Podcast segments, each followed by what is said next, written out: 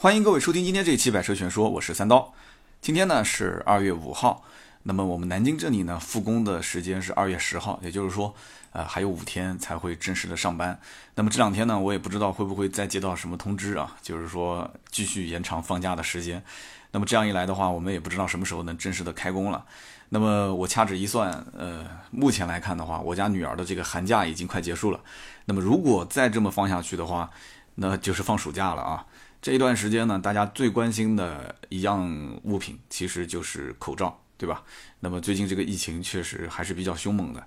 那么一开始呢，我是不觉得我们家呢是缺口罩，为什么呢？因为现在几乎每一天都不出门，那偶尔呢我会去我妈家去吃顿饭，所以呢骑上我的小电驴啊，两分钟就到了。所以呢就在这一段路程当中，我会戴口罩。那么家里面现在有几十只口罩，我觉得应该完全够用。但是呢，我们家媳妇儿前两天提醒我说：“那老公你要买口罩了，要稍微再多备一点。”我当时还有点觉得不情愿，我说：“我们家口罩不是挺多的吗？为什么还要买？”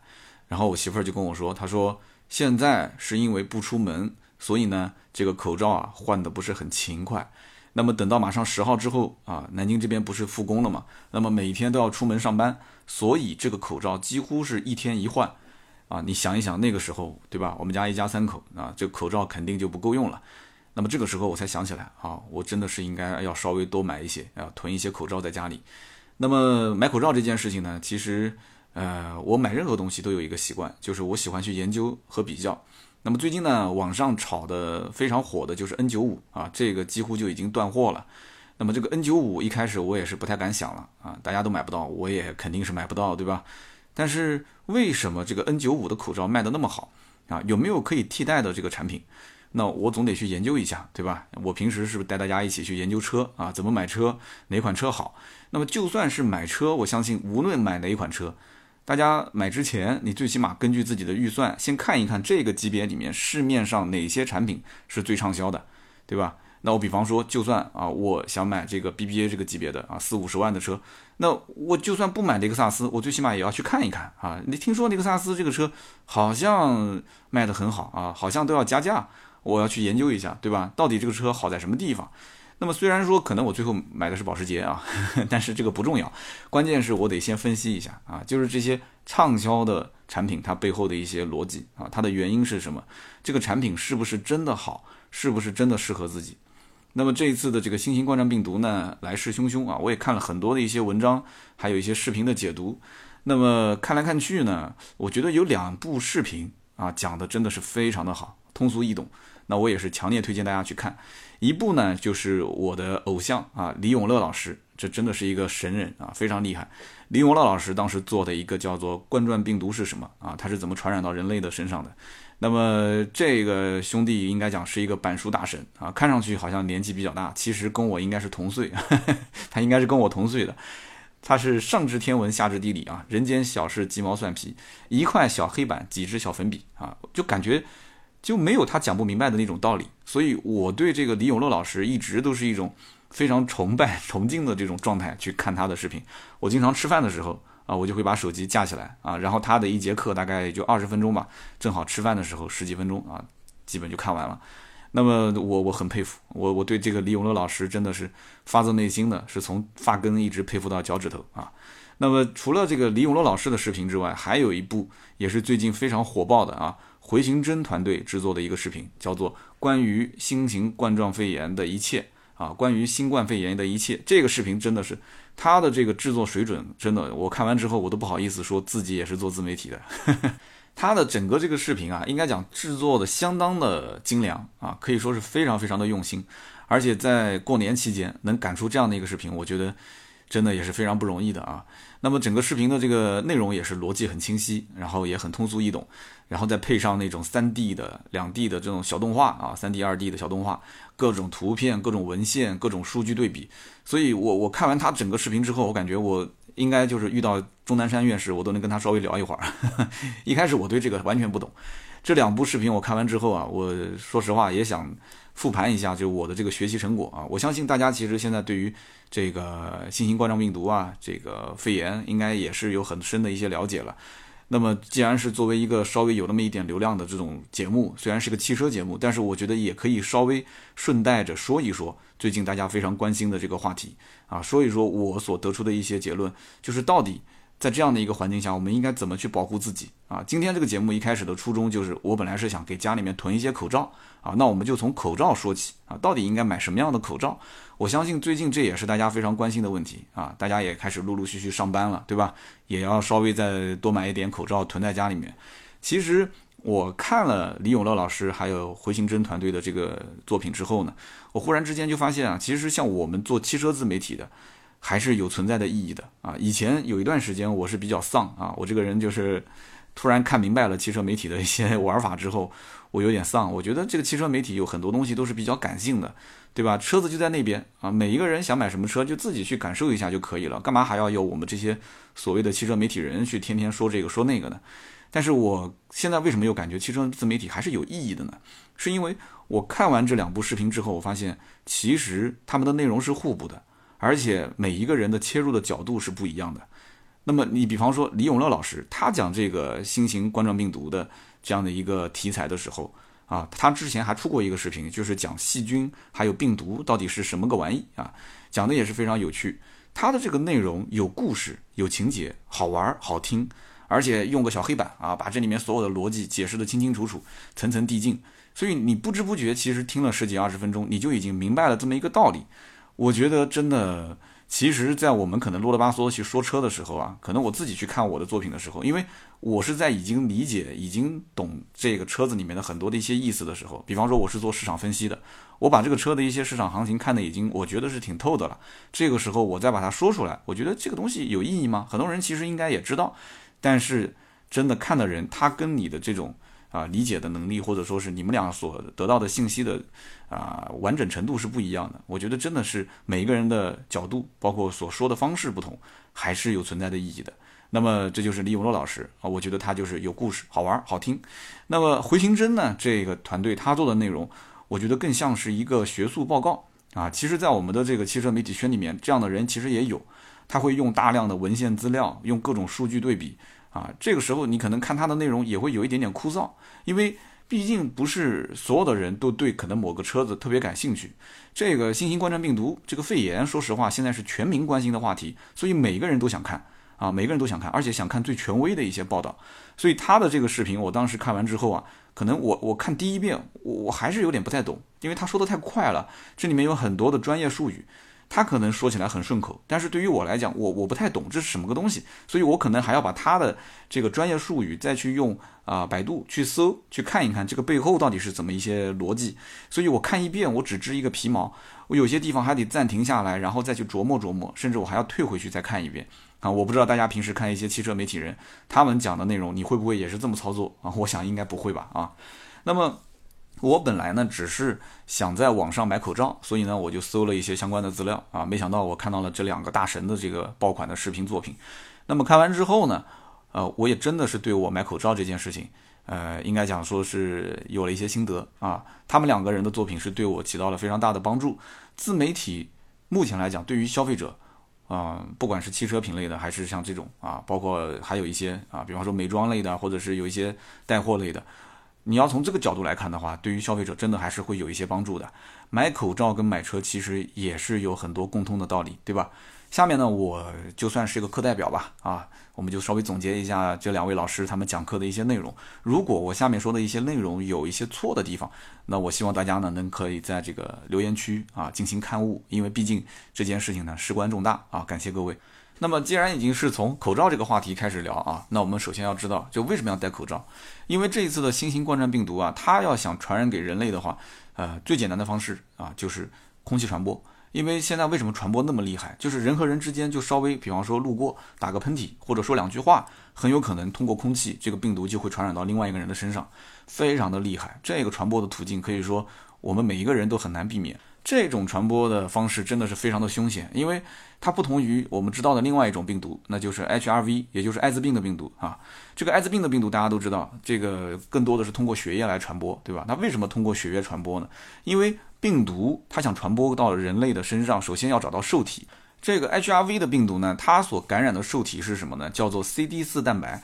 这个 CD4 蛋白其实就是血液里面的免疫细胞的表面。所以说，这个艾滋病的病毒啊，它是通过血液可以进行传播啊，所以大家不用担心它通过这个空气进行传播。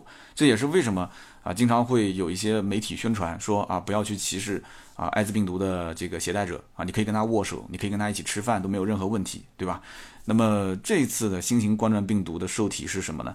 叫做血管紧张素转换酶二。那这个名词有点让我听不太懂，但是我就听懂一个酶，因为以前经常有人讲说啊，三刀你能不能喝酒？我说我不能喝酒，是吧为什么不能喝酒？我说这可能是因为遗传吧，就是一种解酒的那种酶啊，我比较缺少，所以我我喝不来酒。所以这么长的一段名词，你像我们就记不住，对吧？但是我们只要知道它是一种酶就可以了。那么新型冠状病毒要感染人类，它就要找到这个受体啊，这个酶进行这个结合，结合完之后。啊，这个人就被感染了。那么人类在什么样的地方会有这种酶呢？那么就是在黏膜当中。那么我们的黏膜又在什么地方呢？啊，其实很简单，在我们的嘴唇、眼皮还有鼻腔、口腔这里面都有大量的黏膜啊。黏膜主要是用来分泌这个粘液啊，来保持它的这个湿润。所以这样子一讲，大家都知道了哦。嘴唇、眼皮、鼻腔和口腔，那这些地方都是长期暴露在空气当中，对吧？所以说，这个新型冠状病毒为什么能够这么快的人和人之间进行传播，通过空气进行传播，就是这个原因啊。它要跟这个酶进行结合，那怎么进行结合呢？通过空气，对吧？通过飞沫。那么这个时候，我们这些地方全部暴露在外面，那么它传播到了我们这个位置啊，到黏膜上找到了酶，那么一结合，感染就开始了。所以我在想啊，这个讲一个，我不知道适不适合开玩笑啊，倒霉倒霉是不是就这么来的，对吧？这么一结合到酶里面了，它就出现倒霉的事情了。那么，所以看完这一段，我就已经明白了啊，大家应该也都明白了，为什么戴口罩啊，一定是有保护作用的。它最起码把我们的嘴唇、把我们的口腔、把我们的鼻腔全部给护起来了，对吧？那么这一开始啊，我在路上看到有人戴着这个护目镜上街，哇，我当时还觉得我这有点夸张了，对吧？戴个口罩不就行了吗？怎么还戴个护目镜上街？那后来我看完这些视频，找了这些资料啊，我才知道，原来这个哥们儿比我懂得多。啊，他一开始肯定是上网看的东西比我多得多，所以就是说，网上的这些资源啊，这些内容啊，还是有用的啊。那么目前来讲的话，大家都知道啊，就是提倡是待在家里面，不要乱走动啊，不要跟人接触。那么为什么有人的地方就一定不安全呢？那么首先就是这个新型冠状病毒啊，它的潜伏期比较长，所以你看到大马路上面每一个人好像都很正常，对吧？现在很多小区都开始进门的话要测这个体温，看看有没有这个发烧，但是其实这个时候已经晚了。啊，他如果是携带病毒的话，他其实在潜伏期没有任何的症状，所以因此一个携带病毒的人，他没有发病，但是呢，并不代表他不会传染给你，对不对？如果不巧的话，有一个被感染的人从我们身边经过，他如果是打了一个喷嚏啊，打个喷嚏啊，这个时候他会喷出一万多个飞沫。那么这个是有的看得见，有的看不见，为什么呢？有的飞沫呢，它的直径比较长啊，就比较大的飞沫，你可能能看得见。那有一些小的、细微的飞沫，它可能就会漂浮在空中。那么这个时候，如果一阵风再吹过来的话，那飘得更远啊。正常打个喷嚏的话，能传多少呢？能传到八米以外啊。再来一阵风，那飘的就更加远。还有就是咳嗽啊，如果是现在你要在外面去咳嗽，旁边人肯定离你远远的，对吧？咳嗽可以喷出一千到两千粒飞沫，最远也可以喷出六米。那么，就算我们可能在路上跟一个熟人聊聊天，对吧？或者说我们去超市买个东西，跟收银员说说话，每分钟也会有大约五百多粒的飞沫啊。那么不仅如此，这些飞沫我们刚刚讲的大的，可能一喷出去之后它就落地了；还有一些小的，它会飘在空中，能飘多久？能飘三十多分钟。三十多分钟之后，它会变成芽孢啊，变成芽孢呢，它还会再飘在空气当中，这个也会传播。那么会飘多久？飘三个小时，最后才会落到地面上。所以就是说，为什么能不出门就不出门啊？能少去人多的地方就不要去跟人接触，在家里面是最安全的，对吧？出门一定要戴上口罩啊，而且尽量不要去摸一些公共的区域啊。一会儿我们再说，这个洗手也很关键啊。那么刚刚我们提到这个飞沫啊，打喷嚏呀、咳嗽啊、说话也好，都会有飞沫。那么这个飞沫大一点的，在一百微米以上啊，这个呢就相对比较重。刚刚说了嘛，就喷出去之后，可能十秒钟左右它就会落地了。那么还有一部分小的飞沫。啊，它就会留在空气当中。那么它在空气当中，它的上皮细胞蛋白质会包裹着冠状病毒，就在空气当中啊来回飘荡。这个东西你是看不见的。所以为什么说出门一定要戴口罩，就是这个原因啊。口罩就是用来防止这些漂浮在空气当中的病毒被我们呼吸到我们的身体当中啊。我们刚刚说了，鼻腔、口腔，对吧？这些地方都会有我们的黏膜，那么它跟我们的黏膜上的酶进行结合之后，那就容易被感染。所以戴口罩的好处，一方面，首先它可以旁边有人打喷嚏也好，说话也好，你阻隔了大的颗粒，对不对？但是呢，有个问题啊，我们刚刚说了，漂浮在空气当中的很多都是一些小的一些这个颗粒。那么口罩到底能够过滤最小为直径多少的这些颗粒呢？那么我们可以看到啊，就是在很多的一些视频里面啊，比方说就是像回形针的视频里面讲的就很清楚，飞沫盒最小的那些直径为零点三微米的颗粒是最难被过滤的。而这一项指标就是目前来讲啊，过滤零点三微米的氯化钠的这个能力是作为考核一个口罩的。啊，它的这个考量标准最重要的指标，所以因此能够过滤百分之九十五以上的啊，这个零点三微米的氯化钠的过滤能力，那么这就是 N95 口罩的这个命名的来源啊。所以为什么目前来讲 N95 口罩卖的那么好？它可以过滤掉百分之九十五以上的零点三微米的氯化钠的这样的一个颗粒。所以说这样一听呢，大家就明白了啊，其实这个 N95 的口罩啊被炒得这么火啊，并不是这个虚头巴脑的一些炒作啊，是真的这个口罩。效果非常非常的不错，对吧？它是有理论依据的啊！你要想说明一件事情的话，你就把很多的一些数据拿出来给我们看一看，最好是一些权威的数据。但是呢，很多人就一听到这里啊，可能有点沮丧，说这个 N95 口罩好是好，我知道，但是买不到这怎么办呢？好，这个视频我觉得精彩在什么地方？就是在后半部分，就是 N95 的口罩就算是买不到。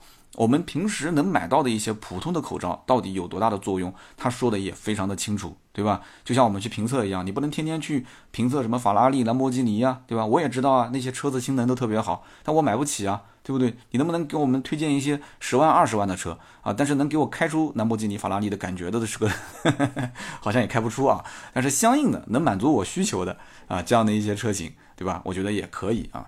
所以因此呢，这个当时我看回形针的视频说的非常的好。他呢拿出了很多的一些相关的文献啊，拿出了很多的一些数据，然后进行论证啊。他论证什么呢？就是说咳嗽也好，打喷嚏也好，它喷出的这些飞沫核百分之八十二，它的尺寸都是集中在零点七四到二点一二微米。那么这样的一个零点七四到二点一二微米的颗粒是什么一个概念呢？啊，我们用这个口罩的过滤能力来讲的话。普通的医用的纱布口罩，就是我们最常见的那种蓝色的纱布口罩，它就能过滤掉其中大部分的飞沫核。那么这个还不足以让我们这个心里面有所安慰，对吧？好，他又说了一个案例，他说美国当时有两千八百多名的流感的医护人员，他们经过测试，佩戴 N95 口罩和佩戴医用的普通的纱布口罩，它的这个流感的感染率并没有非常明显的差别。哎，所以这种用用事例来进行论证的话。就比较容易让人信服，对不对？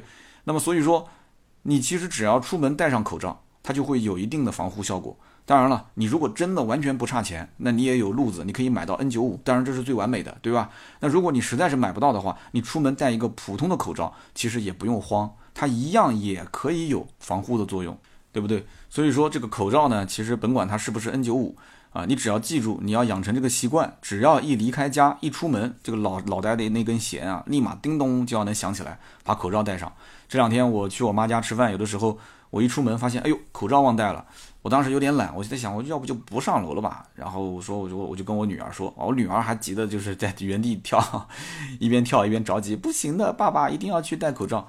所以说，你看小孩子有的时候都比我们大人有警觉性啊。然后我们俩又上楼，又去把口罩给戴上。那么后来我看了这些相关的内容之后，我发现，啊，我为我当时的无知而感到可耻啊！真的，这个东西是看不见摸不着的。这个口罩只要一出门肯定是要戴。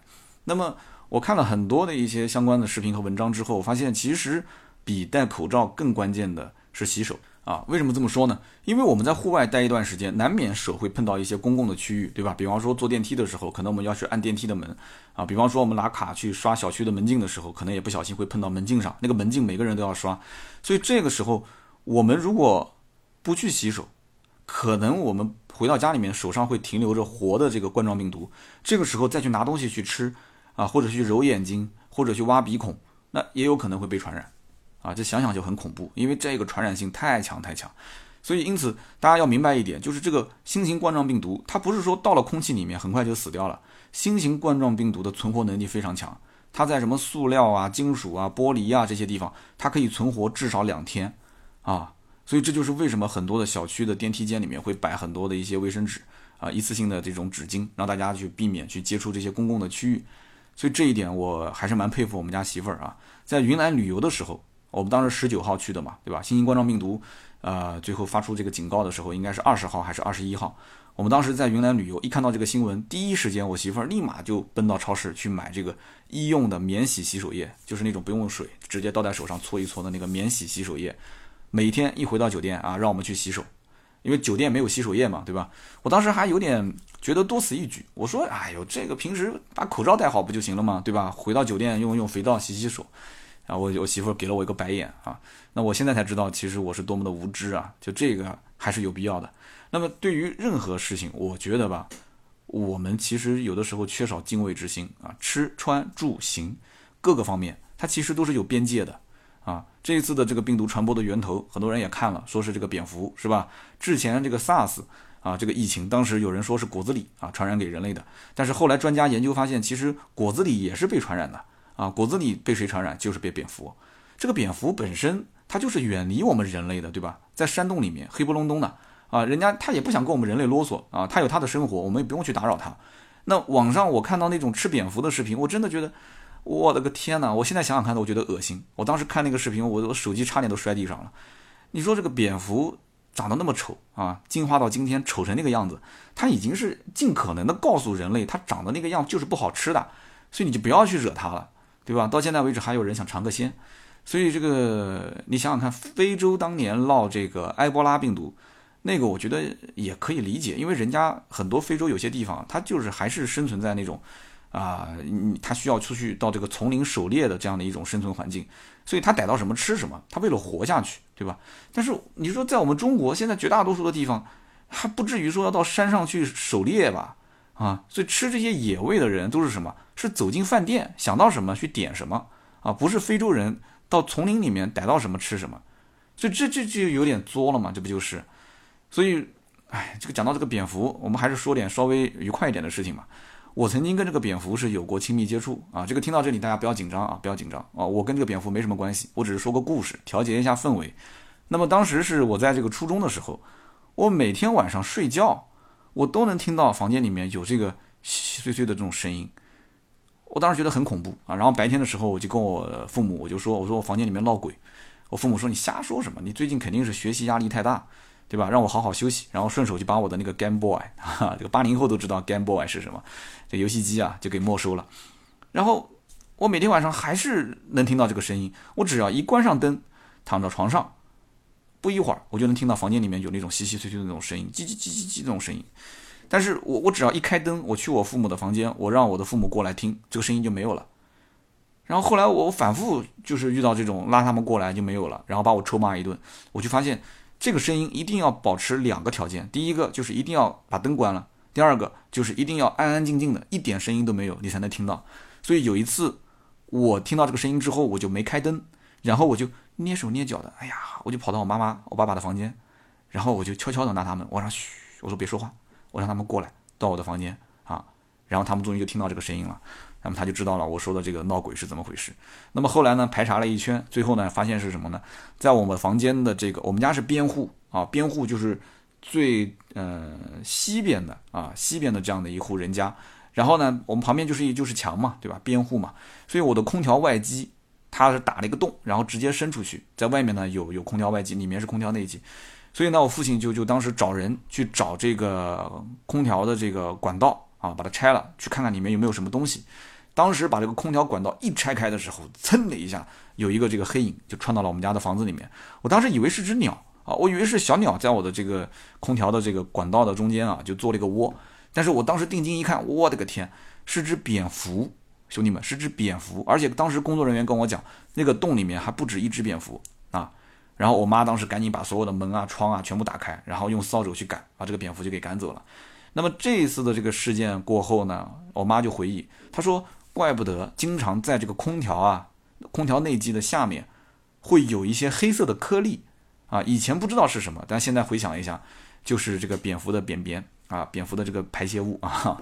所以我现在一回想，我当时听到那个声音啊，其实到最后啊找到这个蝙蝠，其实已经过去快一年了啊。原来我每天头顶上就有这么几只蝙蝠陪着我啊。当时我奶奶还比较有文化，说了这么一句。我奶奶说：“嗯，这个有蝙蝠是好事啊啊！说这个福禄寿喜里面，这个福啊，蝙蝠代表着福福气，所以这个蝙蝠它选择在我们家做窝，说我们家里面是有福之人啊啊！当时我这个年少无知，我回了一句，我说这个可是我们把它给赶走了呀。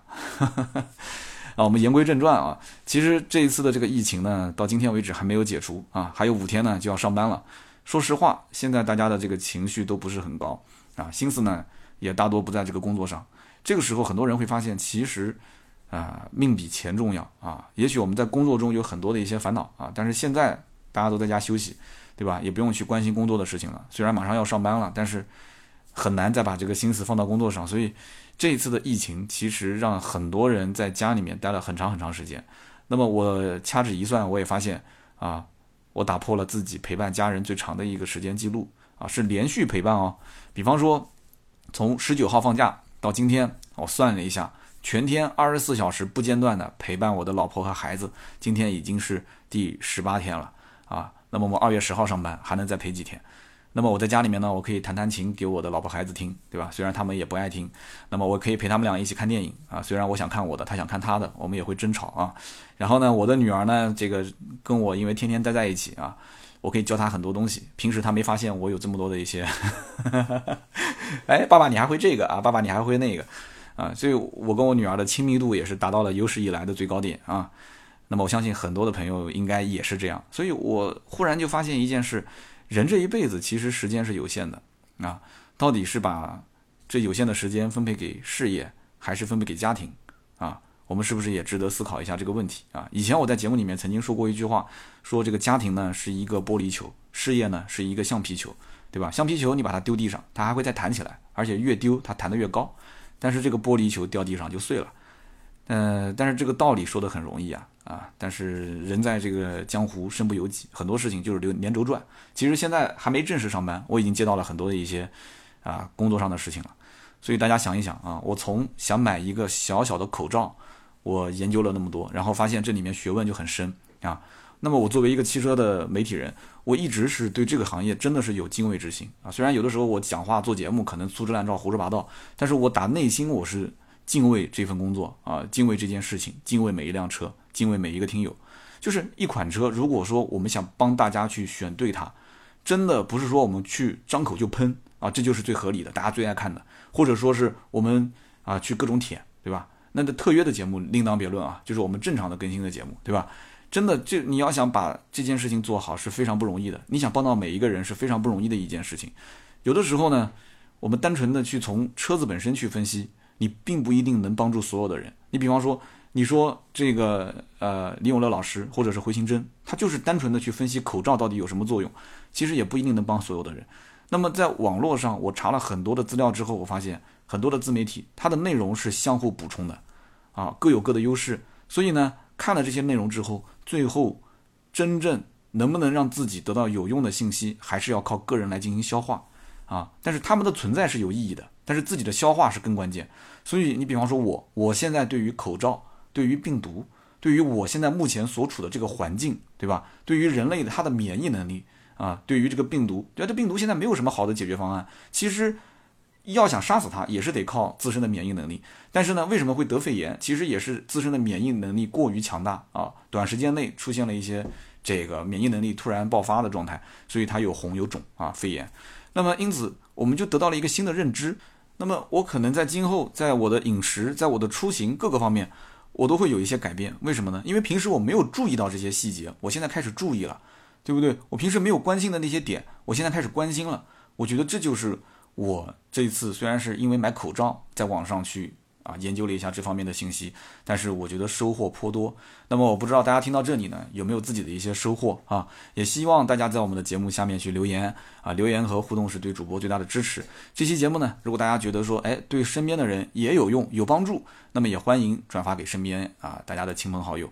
那么以上呢就是今天节目的所有的内容，我们也会在每期节目的下方留言区啊抽取三位赠送啊每人价值一百六十八元的芥末绿燃油添加剂一瓶。那么上一期节目呢啊我们聊的是这个云南之行啊，有人讲说三刀这期节目有点划水啊，我也承认过年期间的节目呢多多少少有一点点划水啊。那么上期节目呢有呃这么三位的留言被我抽中啊，第一位呢叫做 M A M O R U S L，他说。呃，三刀，你和这个嫂子去云南旅游，搭每一辆车都跟人聊天啊，男司机也就算了，你跟女司机聊那么嗨，嫂子难道一点意见都没有吗？啊，其实关于这件事情呢，我觉得给大家分享一些心得啊。首先，我就是一个特别善聊的人啊，你别说是在这个出租车上面跟这个女司机聊天了，平时就是在饭店，我跟女服务员啊、女老板娘，我经常也能聊得起来。但是我大多数聊啊。多会就是引入自己的一个身份啊，就是说我是做汽车的，所以呢，我在车上我是最容易跟人家打开话题的嘛，对吧？但是我在其他的一些环境里面，我就三句两句不离本行，所以呢，这个我媳妇儿也是了解我这个人，她知道我的性格，当然不会有意见。但是呢，我要如果跟这些姑娘们聊，我说，哎，你初恋是什么时候啊？哎，你喜欢什么样类型的男生啊？那这个我相信一个大耳刮子就刷过来了啊。所以这个大家要知道，要看清楚形势，对吧？所以很多的一些话题，我肯定不会当面啊，不，有些话题我肯定是不会跟他聊的，对不对？所以因此大家都懂的啊，大家都懂。那么下面一位听友呢，叫做东极的瞭望啊，东极的瞭望，他说：“三刀啊，我实在是听不下去了啊，是乐此不疲啊，乐此不疲，不是乐此不彼。”所以，我我听你节目听这么多年啊，我真的是忍不住要提醒你一下，你你是国际刀啊，你这你要传播中国文化，你不能说错。谢谢谢谢，上期节目也是啊，是上上期吧，还是上一期说错一个字啊？大家给我这个刊物了一下，这次又 又说错，好，谢谢谢谢，我知道了，乐此不疲啊，记住了。那么第三位听友叫做长不大的幼稚鬼小东子，他说：“哎呀，三刀，你今天讲的最后那一段啊，我是深有同感。”我们的这个村子里面啊，二十多户人家没有一辆车是重样的。他说：“我来给大家数一数啊，那依次就是像凌派、海马 S 五、雅力士、传奇三、途观 L、明锐、全球鹰、奔驰 E 三百、智跑，然后哈弗 F 系列，然后这个奔腾的 B 四零、帝豪、科鲁兹、翼博等等等等。他让我猜一猜，他说哪辆车是我的啊？其实我想猜奔驰 E 三百，但是我想了想，我心想，你既然名字叫做长不大的幼稚鬼小东子。”那像你这么活泼的这种性格，我觉得可能是最后一个一博吧，啊，就可能比较适合你这个活泼的性格，啊，随便猜猜的，你可以在这期节目下面留言，我看猜中了没有啊？那么以上就是今天节目的所有的内容啊，再次感谢大家的收听和陪伴。那么最后呢，还是提醒大家一句啊，一定要答应我啊，出门的时候把口罩戴好，那么在家里面呢，一定要把手洗干净啊，所以这个呢，一定要保护好自己。每一位听友一定要好好的，好好的，好吧？那么今天节目呢就到这里。那么如果需要跟我们沟通啊，跟我们去交流的话，可以加我们的私人微信号四六四幺五二五四啊。这个号呢加进去之后，也可以进我们的微信群，跟大家一起来聊天，一起来讨论。那么二月十号恢复这个工作之后呢，我们的 4S 店的销售认证啊也会继续进行。那么最近呢，呃，大家也确实还没有陆续上班嘛。如果呢有 4S 店在职的销售啊，希望进到我们的这个群里面来的话，也可以加这个微信。好的，今天这期节目就到这里，我们周六再接着聊，拜拜。